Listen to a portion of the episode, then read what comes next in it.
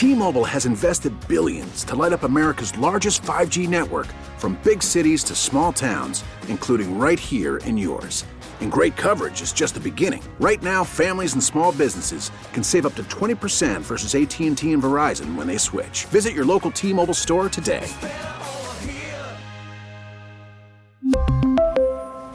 Plan savings with 3 lines of T-Mobile Essentials versus comparable available plans. Plan features and taxes and fees may vary. The top stories from the KCBS Radio Newsroom. This is the All Local. I'm Jeff Bell. In for Patti Reising, I'm Margie Shafer. Three Dublin High School 10th graders who died in a Christmas night crash are described as great guys who put everyone before themselves. KCBS's Bob Butler has been talking with classmates who were leaving flowers at the scene of the crash.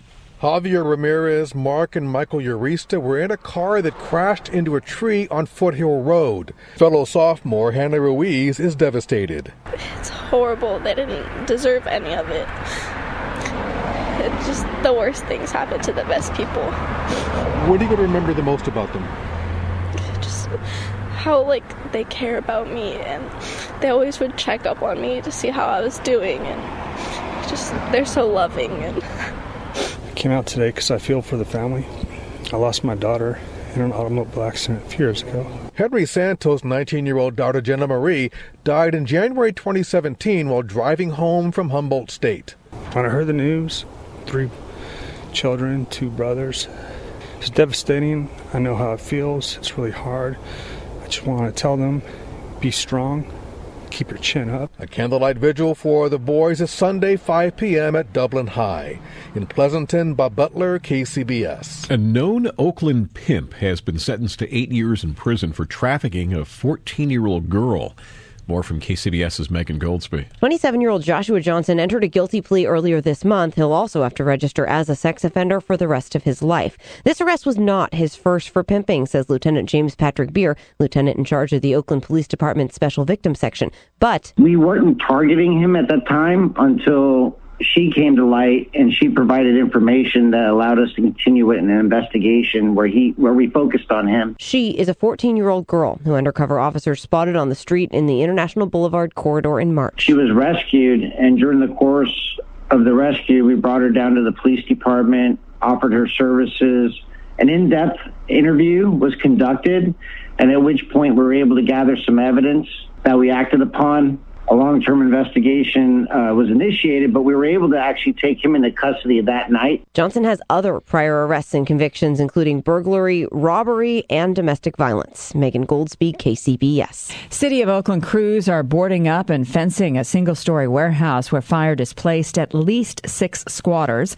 As KCBS's Holly Quan tells us, the building had been red tagged since April, but that did not stop the property's owner from allowing people to live there. The Apgar warehouse house on Apgar and West Streets is supposed to house an estate liquidation business, but in April, its owner was told poor electrical wiring, an unfinished roof, and general clutter made it unsafe.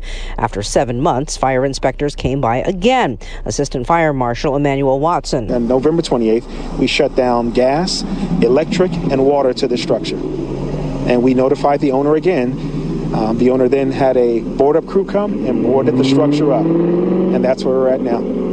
So, any water or power that, that would have been going into this uh, building since then would have been illegal. No. So were the 20 people evacuated last month and the six that escaped an early Friday morning fire that sent one woman to the hospital with burns. Marlisa Fisher is one of them. She isn't surprised the debris cluttered warehouse caught fire. No, if you saw the way electrical was set up and how people got power, no, not at all. There was like it would be like a six a six uh, outlet thing that each room had an extension cord coming out of, and from that it would go into the room, and that room would have another six coming out of it. So you had 36 out of one box. It was a matter of time. KCBS has tried to reach the property owner who isn't answering his phone. In West Oakland, Holly Quan, KCBS. There are lots of new laws taking effect in California in 2020, ranging from monthly limits on gun purchases to more protections against high interest loans. But KCBS's Mike Colgan focuses on a couple of the stranger ones. One of them has to do with the DMV. Legal analyst Steve Clark. You can now be fined for selling your appointment at the DMV. Companies have created software to set up appointments at the DMV under fake names, and then they will sell them to the public because it's so difficult to get an appointment.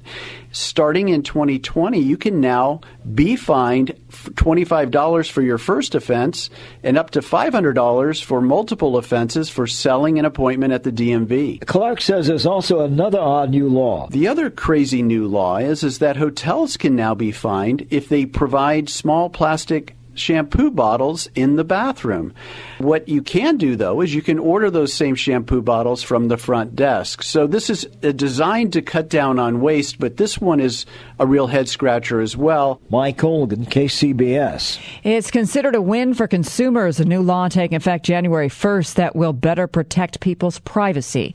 KCBS's Jennifer Hodges reports. It's the first major statewide internet privacy law. This is indeed a landmark law, actually, not just for the citizens of California but it is effectively going to become the privacy law of the land for the entire United States. Jim Steyer is the founder and CEO of Common Sense Media. What the law does uh, is protect your data, give you the right to control it, and it also extends major new protections to kids under the age of 16 making it very difficult to sell their data unless they explicitly give permission. Now you can go to each company directly and ask that your data be deleted. Steyer says only Facebook has given pushback. And as many people know, their business model is based on collecting and monetizing your and other consumers' data. Jennifer Hodges, KCBS. Subscribe to the All Local wherever you get your podcasts and stream us on your smart speaker 24 7 by saying Play KCBS Radio.